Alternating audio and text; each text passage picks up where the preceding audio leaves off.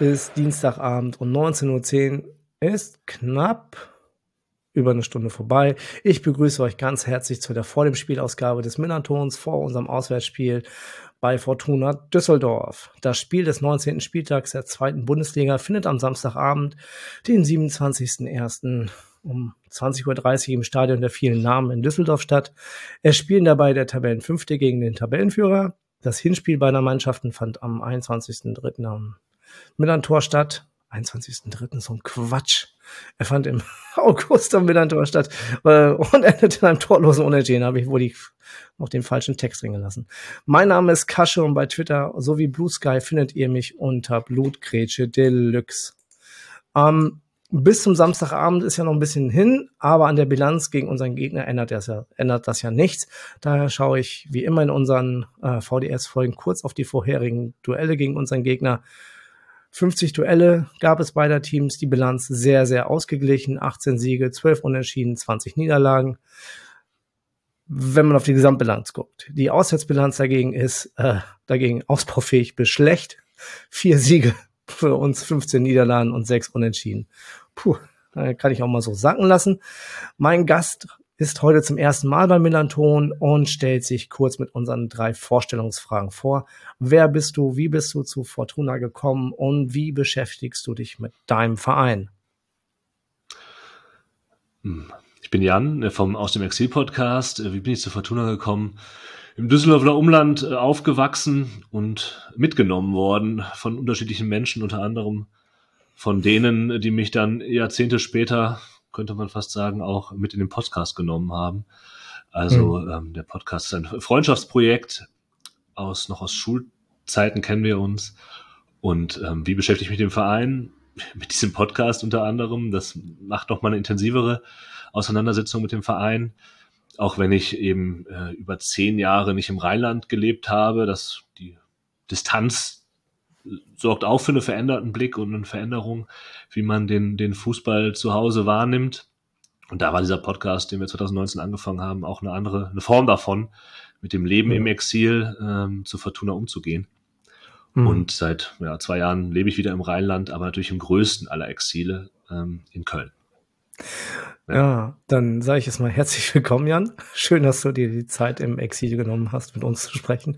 Wir teilen ja beide quasi das gleiche Schicksal des Exilanten des Heimatsvereins. Also ich hier so in Wiesbaden, du in der Stadt mit dem Dom. Ähm, wie ist es bei dir dazu gekommen, dass du nach auf die andere Rheinseite gezogen bist? Äh, beruflich, familiär bedingt, ähm, eine Verbindung aus, aus Faktoren und ähm, ja, ich muss immer aufpassen, äh, wenn was ich äh, über äh, meinen Wohnort sage, weil das ist natürlich sensibelst wahrgenommen. Jede, jeder Ausschlag, jedes allzu gute Wort könnte mir äh, dramatisch ausgelegt werden. Ähm, deswegen belasse ich es bei Das hoffe ich doch. Das hoffe ich ja auch. Ja. Nein. Um, ähm, dünnes Eis, dünnes Eis. Ja. Ich hoffe, deine Nachbarschaft ist, äh, ist äh, beglückst du mit äh, gehissten Fahnen im Fenster äh, und so, dass, dass sie auch alle wissen, dass kein 1. FC Köln-Fan in dieser äh, in dem Haus wohnt oder in der Wohnung wohnt. Die sollten schon mitkriegen, dass du Fortuna-Fan bist, oder? Das Gute in meiner Nachbarschaft ist, dass man als Fortuna-Fan sehr gut durchgeht, weil es gibt hier in der Nachbarschaft eben auch eine Fortuna aus Köln und die ah, Sticker ja. des aus dem Exil-Podcast werden selten entfernt, weil ich glaube, so im Vorbeigehen denken die Leute, ach, das ist ein Fortuna Köln-Podcast. Ähm, also in der Südstadt, äh, diejenigen, die Köln kennen, da lebe ich und da kann man quasi mit dem, zumindest mit dem, dem ersten Teil des Vereinsnamens quasi immer noch ganz gut undercover agieren. Ja. Mhm. Ähm, du sagtest, euren Podcast gibt es jetzt schon seit 2019. Ähm, wie beschäftigt euch denn da so? Ähm, seid, gibt es da äh, bestimmte Rubriken? Gibt es bestimmte Formate oder seid ihr, äh, wie, wie sieht so ein Podcast-Monat bei euch aus? Haben mal so ein Monatsding. Also wir sind sehr fokussiert auf die Spieltage und die Berichterstattung funktioniert um die Spieltage. In der Regel Montagabend kommt eine Folge, in der auf den vorherigen Spieltag geblickt wird und dann gibt es einen ähm, etwas kürzeren Ausblick auf den kommenden. Also wir haben am gestern Abend aufgenommen und auf mhm. das Hertha BSC-Spiel geguckt und natürlich auch ein wenig über St. Pauli gesprochen, auch ein bisschen mhm. länger äh, als normalerweise. Darum geht's. Es gibt dann im, ja, das ist ungewöhnlich. Normalerweise wird es kürzer, ähm, vor allem weil die Folge insgesamt schon so lang geworden ist. Und dann gibt's immer noch so große ähm, Folgen zum Saisonabschluss, äh, zu, zur Halbserie und so weiter. Hin und wieder mal eine Sonderfolge, wenn wir die Zeit dafür finden oder es einen Anlass gibt. Die letzte war zu der Finanzsituation der Fortuna im Rahmen der Mitgliederversammlung. Ähm, da wurden ja auch die Bilanzen ja, verkündet und das haben wir uns eben von einem Gast einordnen lassen, der ein bisschen mehr Ahnung von Betriebswirtschaft und Finanzen hat, als wir mhm. äh, das haben. Und das war auch ganz, ähm, ganz gut und solche Sachen werden auch immer, glaube ich, ganz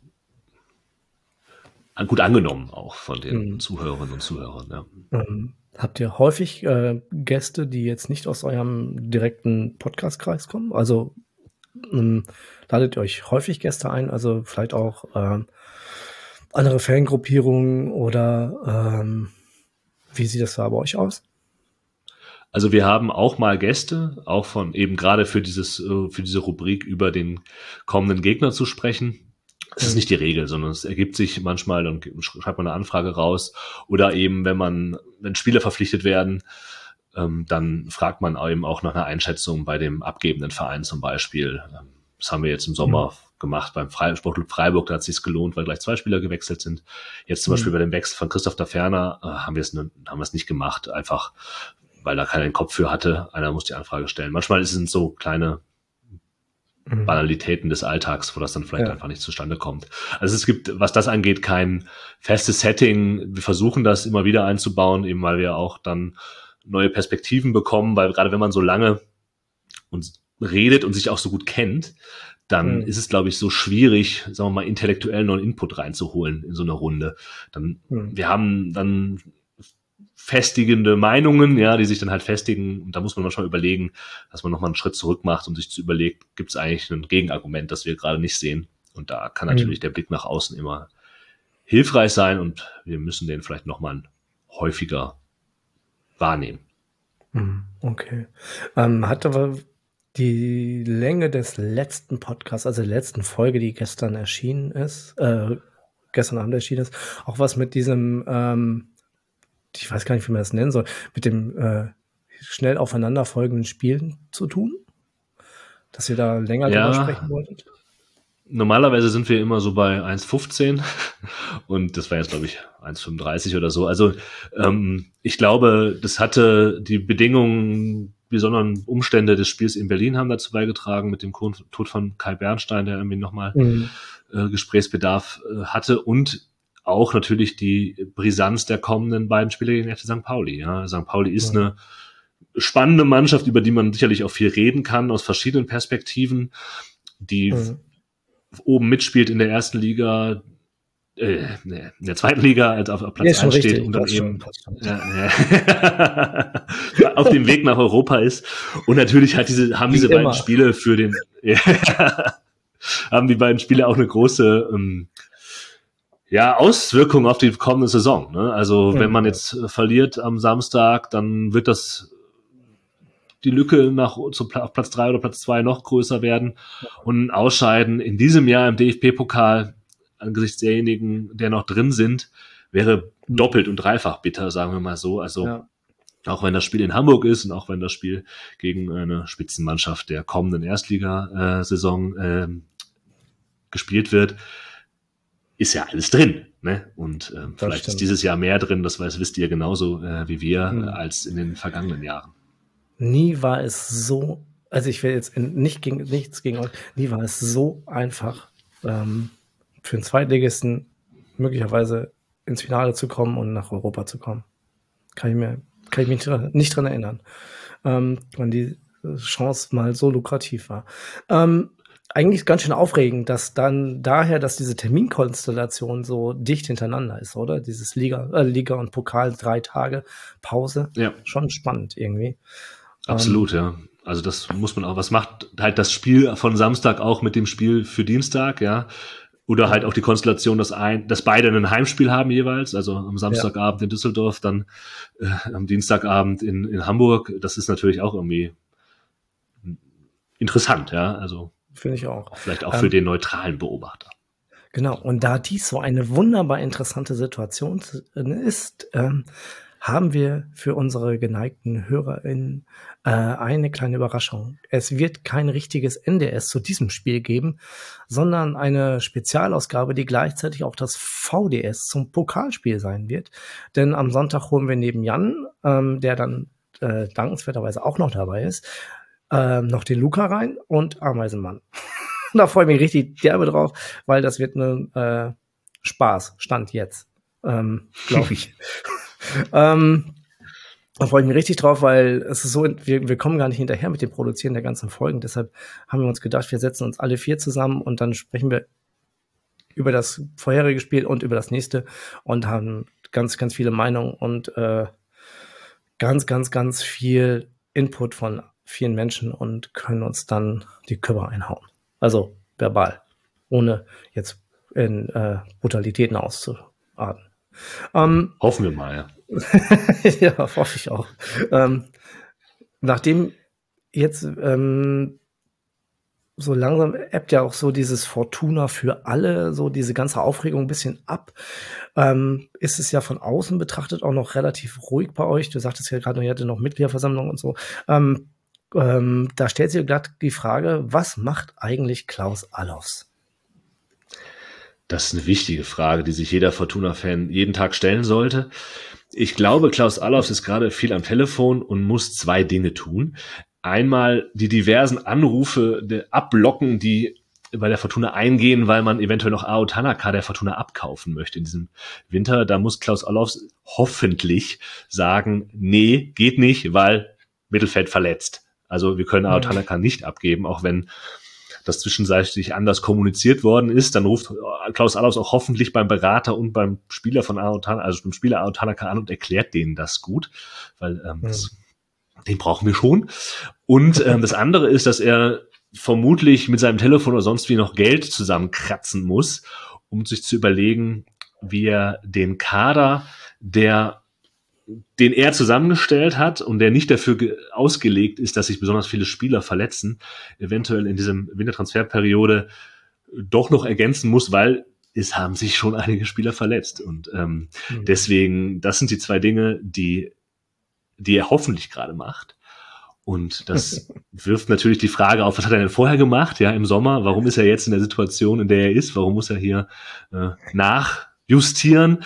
Und was Klaus Allofs halt im Sommer macht, das will nicht sagen, was er jeden Sommer gemacht hat, aber was er zumindest die letzten beiden Sommer gemacht hat, ist eben seine Transferstrategie umzusetzen, die zwei Konsequenzen hat. Sie ist erstens, führt erstens dazu, dass die Kaderdicke nicht besonders groß ist, also bei dem, was Klaus Allofs in seiner Transferüberlegung ähm, macht, führt es halt dazu, dass der Kader eher dünn besetzt ist mhm. und dass der Kader auch recht teuer ist. Also ähm, das ist ja die, die Frage, die ich eben angedeutet habe mit der Sonderverletzung Finanzen. Die Fortuna hat ist auf dem Weg in eine brisantere Finanzlage als in der Vergangenheit, sagen wir es mal vorsichtig. Und das hat sehr damit zu tun, dass der Verein, obwohl er es nicht klar verbalisiert hat, schon in einer All-in-Situation ist. Also es wurde ist in den letzten so? Jahren relativ viel Geld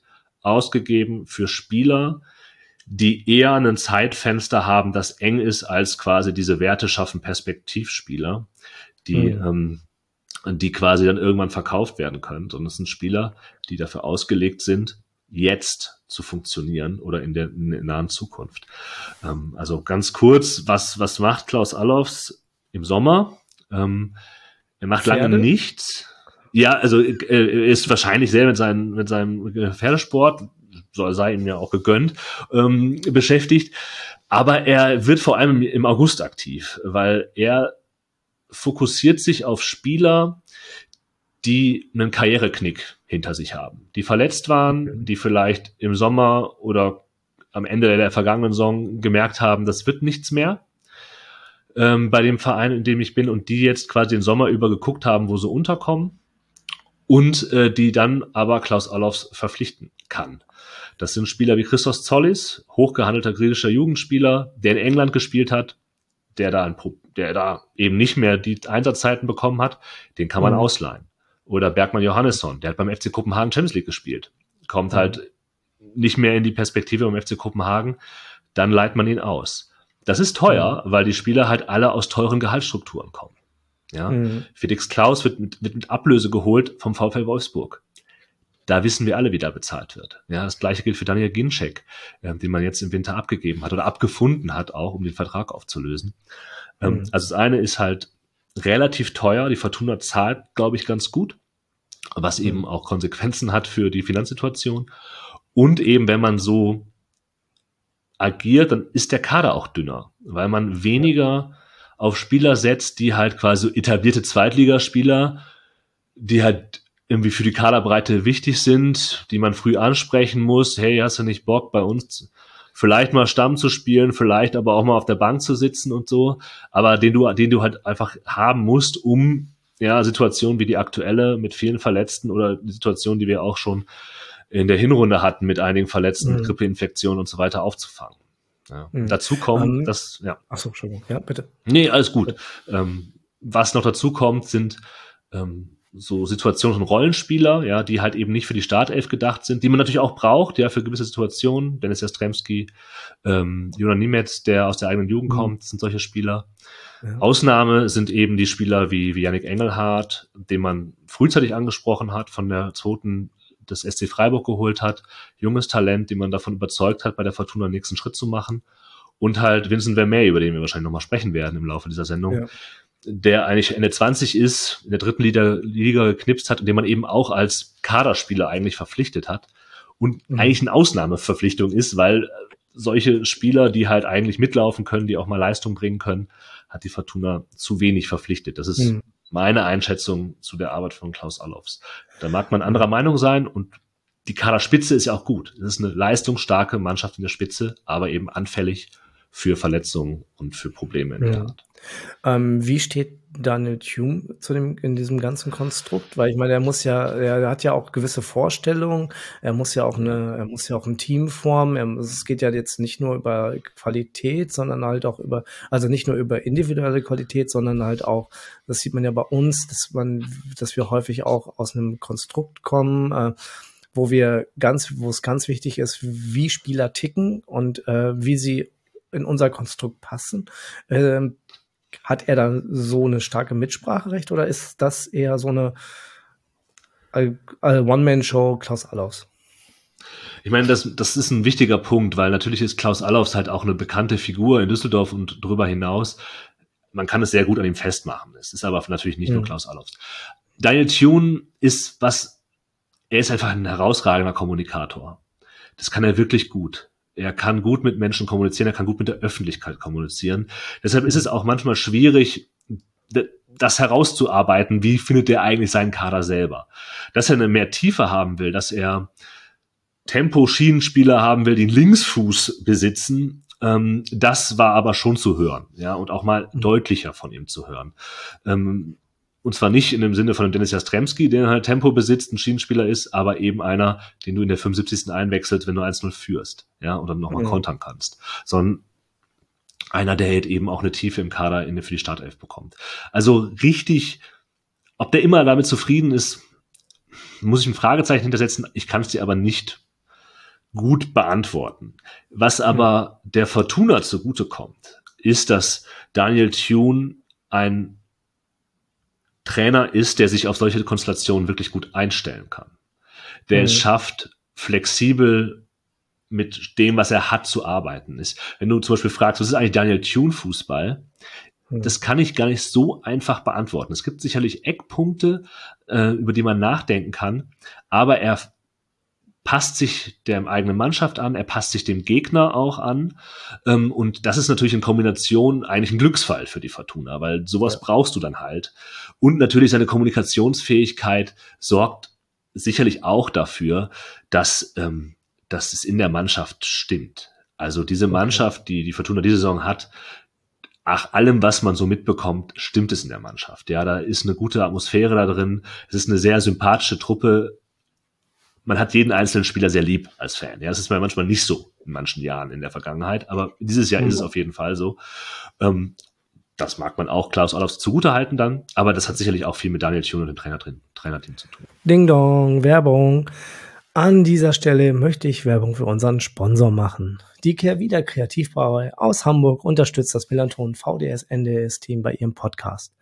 Dieses Mal stelle ich euch das furchtbar leckere Dominica vor. Das Dominica Double Dry Hop Pale Ale schmeckt so richtig nach Karibik, Sechs verschiedene Hopfensorten sorgen für ein fruchtig-tropisches Aroma.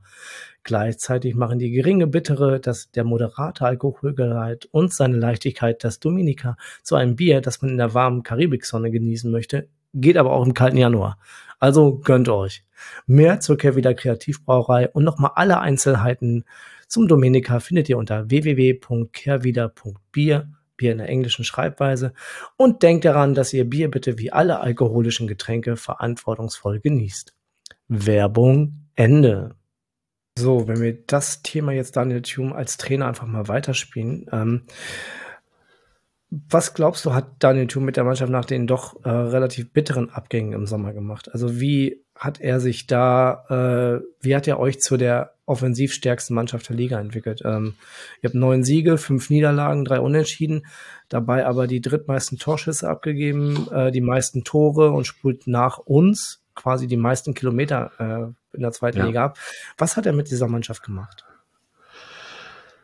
Um, wenn du mich das am Anfang der Saison gefragt hättest, hätte ich gesagt, uh, das mit dem Tore schießen könnte ein großes Fragezeichen sein. So die ersten drei, vier Spiele war das die Frage, wie wollen wir eigentlich ein Tor schießen? Ja, dann kommt mhm. das ein bisschen, aber so gegen, gegen Hertha oder auch gegen euch im zweiten Spieltag, da dachte man schon, hm, wird, werden die Abgänge von David Kovnatski zum Beispiel, der unglaublich wichtig war, genau, eigentlich ja, kompensiert ja. werden können. Ja, der vom, als Spieler mhm. einfach auch viel aufgefangen hat. Ja, mhm. ähm, Daniel Ginczek war klar, dass der weit auch verletzt sein würde, oder er war dann auch verletzt, dass der nicht mehr die Rolle spielt. Und eine der absolut zentralen Figuren ist eigentlich ein Spieler, von dem ich nicht gedacht hätte, dass er das sein kann. Ein Drittligastürmer, nämlich Vincent Vermey, ähm, mhm. von dem uns der, der äh, Spotcast Freiburg halt vorab gesagt hat, quasi die Stärken und Schwächen auch aufgezählt hat. Und mhm. sie hatten damit auch vollkommen recht, aber dass seine Stärken quasi so unglaublich gut zum Tragen kommen und dass es Tune schafft, in gewissen Situationen die Schwächen eben zu kaschieren mit dem Drumherum. Mhm. Ja, mit einem Felix Klaus auf rechts, mit einem Zolles auf links. Das ist schon ähm, bemerkenswert. Es gibt. Was sind denn, stopp, das, ganz kurz, was sind denn die ja. Stärken von der May, wenn du jetzt schon da angesprochen hast? Vincent Vermey braucht den Ball im 16er und dann ist er, ist er brandgefährlich, indem er ablegt oder indem er den, äh, den Ball auf den, aufs Tor bringt. Mhm. Ähm, Kopfballspiel natürlich, ja, das kann er einfach gut verarbeiten. Die Fortuna flankt, ja, manche würden sagen, mhm. die flankt wie blöd, aber ähm, das ist natürlich einfach das gut. Spielt Dafür die meisten Flanken der Liga, ne? Also das ist genau, ja. das ist ja historisch und? schon, das ist in den letzten Jahren auch schon so. Es gibt, ja. wenn sich jetzt aber äh, und also die Statistiken mit und ohne Vincent Vermey in der Hinrunde ähm, mhm. sind absurd. Ja, also in den, ähm, den, in den zehn Spielen, in denen Vincent Vermey in der Startelf war, hat die Fortuna 33 Tore geschossen und 25 Punkte geholt. In mhm. den äh, sieben ohne Vincent Vermey hat sie vier Tore geschossen und fünf Punkte geholt. Ja, es ist manchmal irgendwie zu einfach, das an so einem Spieler festzumachen. Aber es spielt rein. Jetzt ist er natürlich, jetzt kann man natürlich als, als Fan des FC St. Pauli sagen, ah, verdammt, der spielt am Samstag. Keine Sorge. Denn die Tore, die er gemacht hat, macht er gegen das Mittelfeld und den unteren Teil der Liga. Er trifft mhm. nicht gegen die Spitzenmannschaften. Und die Fortuna trifft übrigens auch nicht gegen die Spitzenmannschaften der Liga. Sie gewinnt auch nicht gegen die Spitzenmannschaften der Liga. Also mhm. als St. Pauli-Fan kann man sich eigentlich ganz gemütlich äh, überlegen, wen man gerne im Halbfinale hätte am nächsten Dienstag und man kann sich überlegen, was man mit den drei, äh, drei Punkten du hast, mehr. Du gehst am Samstag ins Stadion, ne? Oder jetzt doch nicht? Ich gehe am Samstag ins Stadion, ja.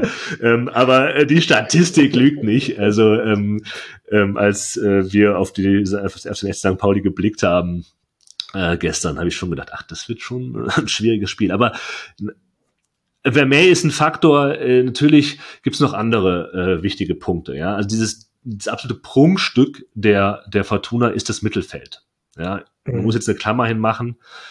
Von den äh, von dem Prunkstück sind jetzt zwei ganz wichtige Spieler verletzt und die werden auch nicht für keines der beiden Spiele gegen FC St. Pauli auflaufen. Das eine ist Marcel ne? Sobotka.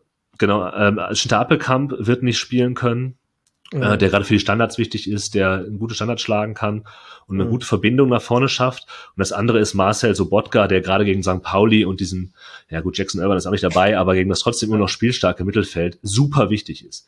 Weil mhm. die anderen drei, ähm, die auch alle individuell wirklich für diese Liga äh, gut sind. Ja, Yannick Engelhardt auf der 6, Johannesson und Tanaka, super mhm. Fußballer, ähm, aber denen fehlt gerade zum Beispiel Yannick Engelhardt auf der 6, die fehlt so ein bisschen die Körperlichkeit, den es mhm. in solchen Spielen halt auch mal braucht, einen Körper reinstellen und ne, so. Ähm, das macht, dafür wäre Marcel Sobotka eigentlich äh, prädestiniert. Das Mittelfeld mhm. kreiert aber viel, ja, schafft auch viel ähm, in guten Momenten äh, eben auch in den 16er reinzubringen, Vermey zu bedienen oder eben von Vermey bedient zu werden. Ja, auch hier. Yannick Engelhardt ist einer, der quasi auf der Sechs von hinten die Bälle aufspielt, aber dann auch nach vorne geht, um dann den, den zweiten Schuss aus der zweiten Reihe zu nehmen. Ähm, das ist mhm. sicherlich auch ein wichtiger Faktor, äh, der da reinspielt. Christos Zollis auf links. Es läuft eigentlich wenig über links bei der Fortuna, weil man quasi von rechts das Spiel aufbaut, über rechts geht und dann auf Zollis verlagert. Der mhm. dann aber halt reinzieht in den 16er, den Abschluss sucht und da eben mit seiner Geschwindigkeit, der Dynamik, die er hat, auch ein gefährlicher Punkt sein kann. Genau, das ist so, der ist auch so ein inversiver Spieler, ne? Der, der genau. eigentlich auf der linken Seite kommt und Rechtsfuß ist, aber dann nach innen zieht und den Abschluss sucht, ne? So wie genau. gegen Hertha hat er ja auch das, äh, das heißt 1-1, was er gemacht hat, ne? Wenn ich mich richtig erinnere. Äh, das 1-1 ist äh, Johannesson. Ah, aber da hat er es vorbereitet. Er spielt den Pass ja. von außen auf Vermeer, der legt den ab. Engelhardt verpasst genau, dann stimmt, den Abschluss stimmt, und dann kommt Johannesson. Ja. Aber ja, das sind die Tore, die, die, die, die, die er dann macht, sind mhm. eigentlich genau die Iron Robben Reverse Tore. Ja, er zieht rein. Ja, genau. Ja. Ja, das ist ja auch so ein, Man, so ein Motto von unseren Spielern irgendwie so ein bisschen. genau, er ist, er ist ein gefährlicher Spieler, auf den muss man aufpassen. Ähm, der, der, ein Problem, das ich jetzt auch, ne, St. Pauli, ihr könnt euch jetzt schon zurücklehnen, das wird ganz entspannt, ähm, ist halt, dass, dass die, dass die, dass die wichtige Seite eben, wo halt die Hälfte der Angriffe drüber geht, ist halt rechts. Und da ist mhm. ähm, Zimmermann, der Rechtsverteidiger, verletzt. Ich glaube nicht, dass er, so, dass er bis dahin fit ist, äh, bis, bis zu den Spielen gegen euch der ist unglaublich wichtig für das Spiel der Fortuna. Er ist für die meisten ja, Progressive Passes verantwortlich. Er, er treibt das Spiel auch von rechts an. Und der ja. andere Spieler, der gefehlt hat gegen Hertha, der könnte wiederkommen, ist Felix Klaus, der eben auch ähm, technisch stark ist, der im, pa im Passspiel eingebunden ist. Und die machen viel Passspiel auf rechts und auf links kommen dann Solis und Ioa, der Linksverteidiger, die eben dann mehr über Dynamik und Laufen machen. Ähm, mhm. Und halt mal gucken. Also wer da gerade auslaufen kann bei der Fortuna am Samstag. ähm, da ich, suche ich gerade jetzt mal ganz kurz noch ähm, so Fragen von Usern, die vielleicht jetzt gerade noch gepasst hätten. Ähm, dass ähm, die Frage nach dem äh, Düsseldorf, nach dem Sascha Rössler gehen, äh, ähm, spielt jetzt in, spielt ja bei euch jetzt nicht so die große Mannschaft, ne? äh, die große äh, die große Rolle, ne? das Hinfallen, Hinfallen, Hinfallen, was äh, Kiesel auf Twitter ähm, so ähm, suffisant erwähnte, weil er ja schon sehr körperlich spielt, ähm, viele Zweikämpfe führt, auch relativ viele Karten sammelt. Ähm, um das mal, wenn ich das mal so in dem Vergleich sehe. Ähm, gibt es denn Spieler, die bei euch eigentlich ihr vorhandenes Potenzial nicht so abrufen, wie äh, du Anfang der Saison gedacht hast? Weil du hast jetzt ganz viele Spieler gelobt, die, ja, ja, ja. Äh, die sehr, sehr progressiv spielen, die sehr, sehr, äh, sehr das Spiel sehr öffnen, äh, über, über Dynamik und Tempo kommen, über, über gute, gute Technik kommen, anspielbar sind wie Vermey. Ähm, aber gibt es Spieler, die, weil du jetzt auch sprach, vorher noch sprachtest von der ähm, von der Breite in eurem Kader, die, fehl, die fehlt aufgrund des finanziellen Konstruktes möglicherweise auch, ähm, die ihr jetzt bräuchtet, die ähm, das vorhandene Potenzial, was möglicherweise für einen Zweitliga, oberen Zweitliga-Kader äh, ausreichen sollte, nicht abrufen? Ich würde ich würde fast sagen, nein. Also aus zwei Gründen. Erstens, es gibt gar nicht so viele Spieler, ja, und die, die, sonst, sonst wäre die Fortuna nicht Vierter, wenn die, die da wären, nicht halt ihr Potenzial ausgeschöpft hatten. Ich würde sogar mhm. eher sagen, es gibt sogar Spieler, wo es große Fragezeichen vor der Saison gab, vor allem in der Innenverteidigung mit Jolly Device, der eine völlige Katastrophensaison letzte Saison hatte, und dem mhm. noch jungen Jamie Siebert, der auch verletzt sein wird, ähm, der eben von Viktoria Köln aus einer Ausleihe kam. Beide haben vollends das gemacht, was man sich nur erträumen konnte, weil die Jolly Weiss ist wieder zu alter Stärke gekommen und Jamil Siebert mhm. halt ein wichtiger Spieler. Größeres Fragezeichen, nicht seine Schuld hinter André Hoffmann, der halt Siebert jetzt ersetzen muss. Der kommt aus einer langen Verletzung in der Hinrunde. Klar, die Winterpause hat ihm vielleicht geholfen, aber da hat man gegen Hertha schon gesehen, dass die Zusammenspiel mit ja, mit Tim Oberdorf, der wahrscheinlich Rechtsverteidiger spielen muss, weil Zimmermann verletzt ist und halt Jolly Device noch nicht so gut funktioniert. Der einzige, wo man sagen kann, dass man vor der Saison gehofft hat, dass da mehr bei rumkommt, der ist nicht mehr Teil der Fortuna, das ist Daniel Ginczek. Okay. Also ich habe jetzt nicht, ehrlicherweise nicht viel erwartet, dass der jetzt irgendwie 10, 15 Tore macht, aber dass er vielleicht eine stärkere Rolle spielen kann in dem Bereich, was von ihm noch, ähm, was ich noch von ihm erwartet habe. Er ist okay. aber halt leider sehr viel verletzt gewesen.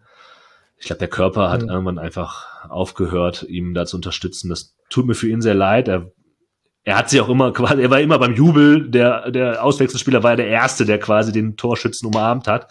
Ähm, mhm. Sympathischer Typ, aber ähm, ich glaube, das hat einfach nicht mehr gereicht. Ähm, okay. Aber was nicht, ne, was ja vor allem, glaube ich, ein Verletzungsproblem. Ja. Ähm, ältere, unsere überalterte Fanszene wird ihn sicherlich noch aus der Saison 2012, 2013 kennen. Da Daniel Ginczek ja auch bei uns gespielt. Äh, damals noch mit sagenhaften 19 Toren in 32 Spielen sich einfach nur mal so auf der Zunge zergehen lassen, was das für ein, was das für ein Knallertyp war. Ähm, also, was das für ein knaller Spieler war. So, ja. Ne, das, äh, und dann ging es ja sachte bergab. Ähm, jetzt bis, jetzt geht er nach Duisburg und trifft dort auf, glaube ich, auch noch Marvin Knoll und noch einen weiteren Ex-St. Pauli-Spieler, von dem ich jetzt leider nicht mehr weiß, wer da spielt. Aber es sind, glaube ich, jetzt der zweite oder dritte, die äh, bei Duisburg spielen. Sag mal, wenn du dich jetzt, wenn du jetzt euren Kader so anguckst, jetzt mit den Verletzten, die kommen ja sicherlich im Laufe der Rückrunde alle zurück. Ähm, wenn wir jetzt das Spiel jetzt, die beiden Spiele jetzt mal außen vor lassen, wo landet ihr am Ende der Saison? Da, wo wir jetzt sind. Vierter oder fünfter, würde ich sagen. Also ich, ich glaube halt, äh, dass die Lücke zu den drei Mannschaften, die da oben spielen, die zwei aus Hamburg und die, der eine, die eine aus Kiel, mhm die ist schon zu groß. Und das hat auch eben was mit Kadertiefe zu tun. Ich wiederhole mich hier wie ein Papagei, aber so ist es nun mal. Ähm, ich glaube nicht, dass es. Ich hoffe es natürlich und wenn wir am Samstag gewinnen, äh, ist wieder alles da. Aber ich glaube einfach, ähm, dass, dass äh, der, das ist das, was ich erwarte, Vierter oder Fünfter. Ähm, was, was, ja, dann okay. zu wenig ist, um aufzusteigen. ja, ähm, diese Erkenntnis würde euch präsentiert von. Ja. Aus dem Exil. ja, aus dem Exil, genau. ähm, jetzt lass uns mal, jetzt haben wir jetzt so ein bisschen ähm, über die Reste, über die Hinrunde und über die äh, Saison gesprochen und über euren Kader. Lass uns mal ein bisschen zum Spieltag kommen. Das ist ja ein Fortuna für alle Spieltag. Äh, einer von dreien in dieser Saison, richtig, ne? Ja. Genau. genau. Es war schon einer gegen Lautern gab es schon einen und es wird gegen Braunschweig noch einen geben. Ja. Gegen Braunschweig. Wer, wer, mhm. Warum auch nicht? Wie stehst du denn zu dieser Idee eigentlich? Also, als ich, also wie, wie alle anderen auch, als ich das las, war ich erstmal überrascht und dachte, wie soll das denn gehen? Dann war ich eher irritiert, dass, dass das gehen könnte. Also die ja. Überlegung ist ja, um das nochmal aufzufangen, es geht ja nicht darum, irgendwie der netteste Verein der Welt zu sein und alle Leute umsonst ja. reinzulassen, sondern die Mindereinnahmen über TV-Gelder und so weiter und so fort sollen, wollen man dadurch ausgleichen, dass man halt mehr Sponsoring Kohle reinholt und Fortuna für alle soll das halt ne, machen. Also die, die Gelder, äh, die halt durch die Zuschauereinnahmen dann wegfallen würden, würden durch das Sponsoring ersetzt und eigentlich noch mehr. Also wenn man sich mhm. das anguckt, äh, wie die Idee dahinter ist, würde, würde es ein Einnahme plus sogar eventuell rausgeben. Mhm. Das ich glaube, dass die Konsequenzen daraus, was macht das eigentlich mit einem Verein, wenn die Karten dann weggegeben wird, was macht das mit den Fans, ähm, das hat viele Fans auch gerade in dem Supporter-Bereich äh, beschäftigt. Mhm. Ich glaube, dass die Lösung, die die Fortuna dafür gefunden hat, indem nämlich die Karten in dem äh, im Südkurvenrang nicht, oder Südtribünenrang, nicht ähm, in, den, in den freien Verteilermarkt kommen, sondern quasi von der Fanszene und allen, die damit verbunden sind, verteilt werden. Das hat, glaube ich, schon große Bedenken nicht genommen, aber zumindest besänftigt. Mhm. Das Problem ist einfach, dass ich, dass man da natürlich jetzt drüber nachdenken kann, was würde das halt für den Verein machen, wenn, wenn es auf Dauer klappt, dass kein, dass man keine Einnahmen mehr generiert über, also dass das einfach nichts kostet und dass man für diesen Sponsoren vielleicht auch eine andere Abhängigkeit gerät ehrlicherweise, wenn du mich fra fragen würdest, Jan, würdest du jetzt Geld draufsetzen, dass das klappt mit Fortuna für alle auf Dauer, würde ich sagen, nein. Ich würde mein Geld okay. dagegen setzen. Ähm, okay. Also, weil einfach, man ist ja, man will ja mehr Sponsoren, als die man hat, ja noch gewinnen mhm. dafür. Aktuell ist man bei minus eins, weil ja einer der Sponsoren, die am Anfang, der drei Sponsoren, die da am Anfang drauf standen, ausgestiegen ist, und zwar ziemlich schnell. Man hat mhm. bisher noch keinen neuen präsentiert.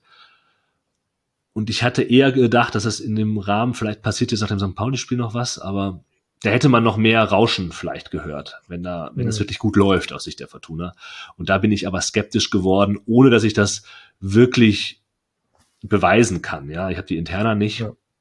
Und auch, was, was andere Fans dazu denken und wie repräsentativ jetzt meine Haltung ist, wo ich, ich würde sagen, natürlich ähm, muss Profifußball oder wird Profifußball halt vom Geld auch mitbestimmt. Ja, es ist halt, Profifußball okay, ist halt ein teures Geschäft.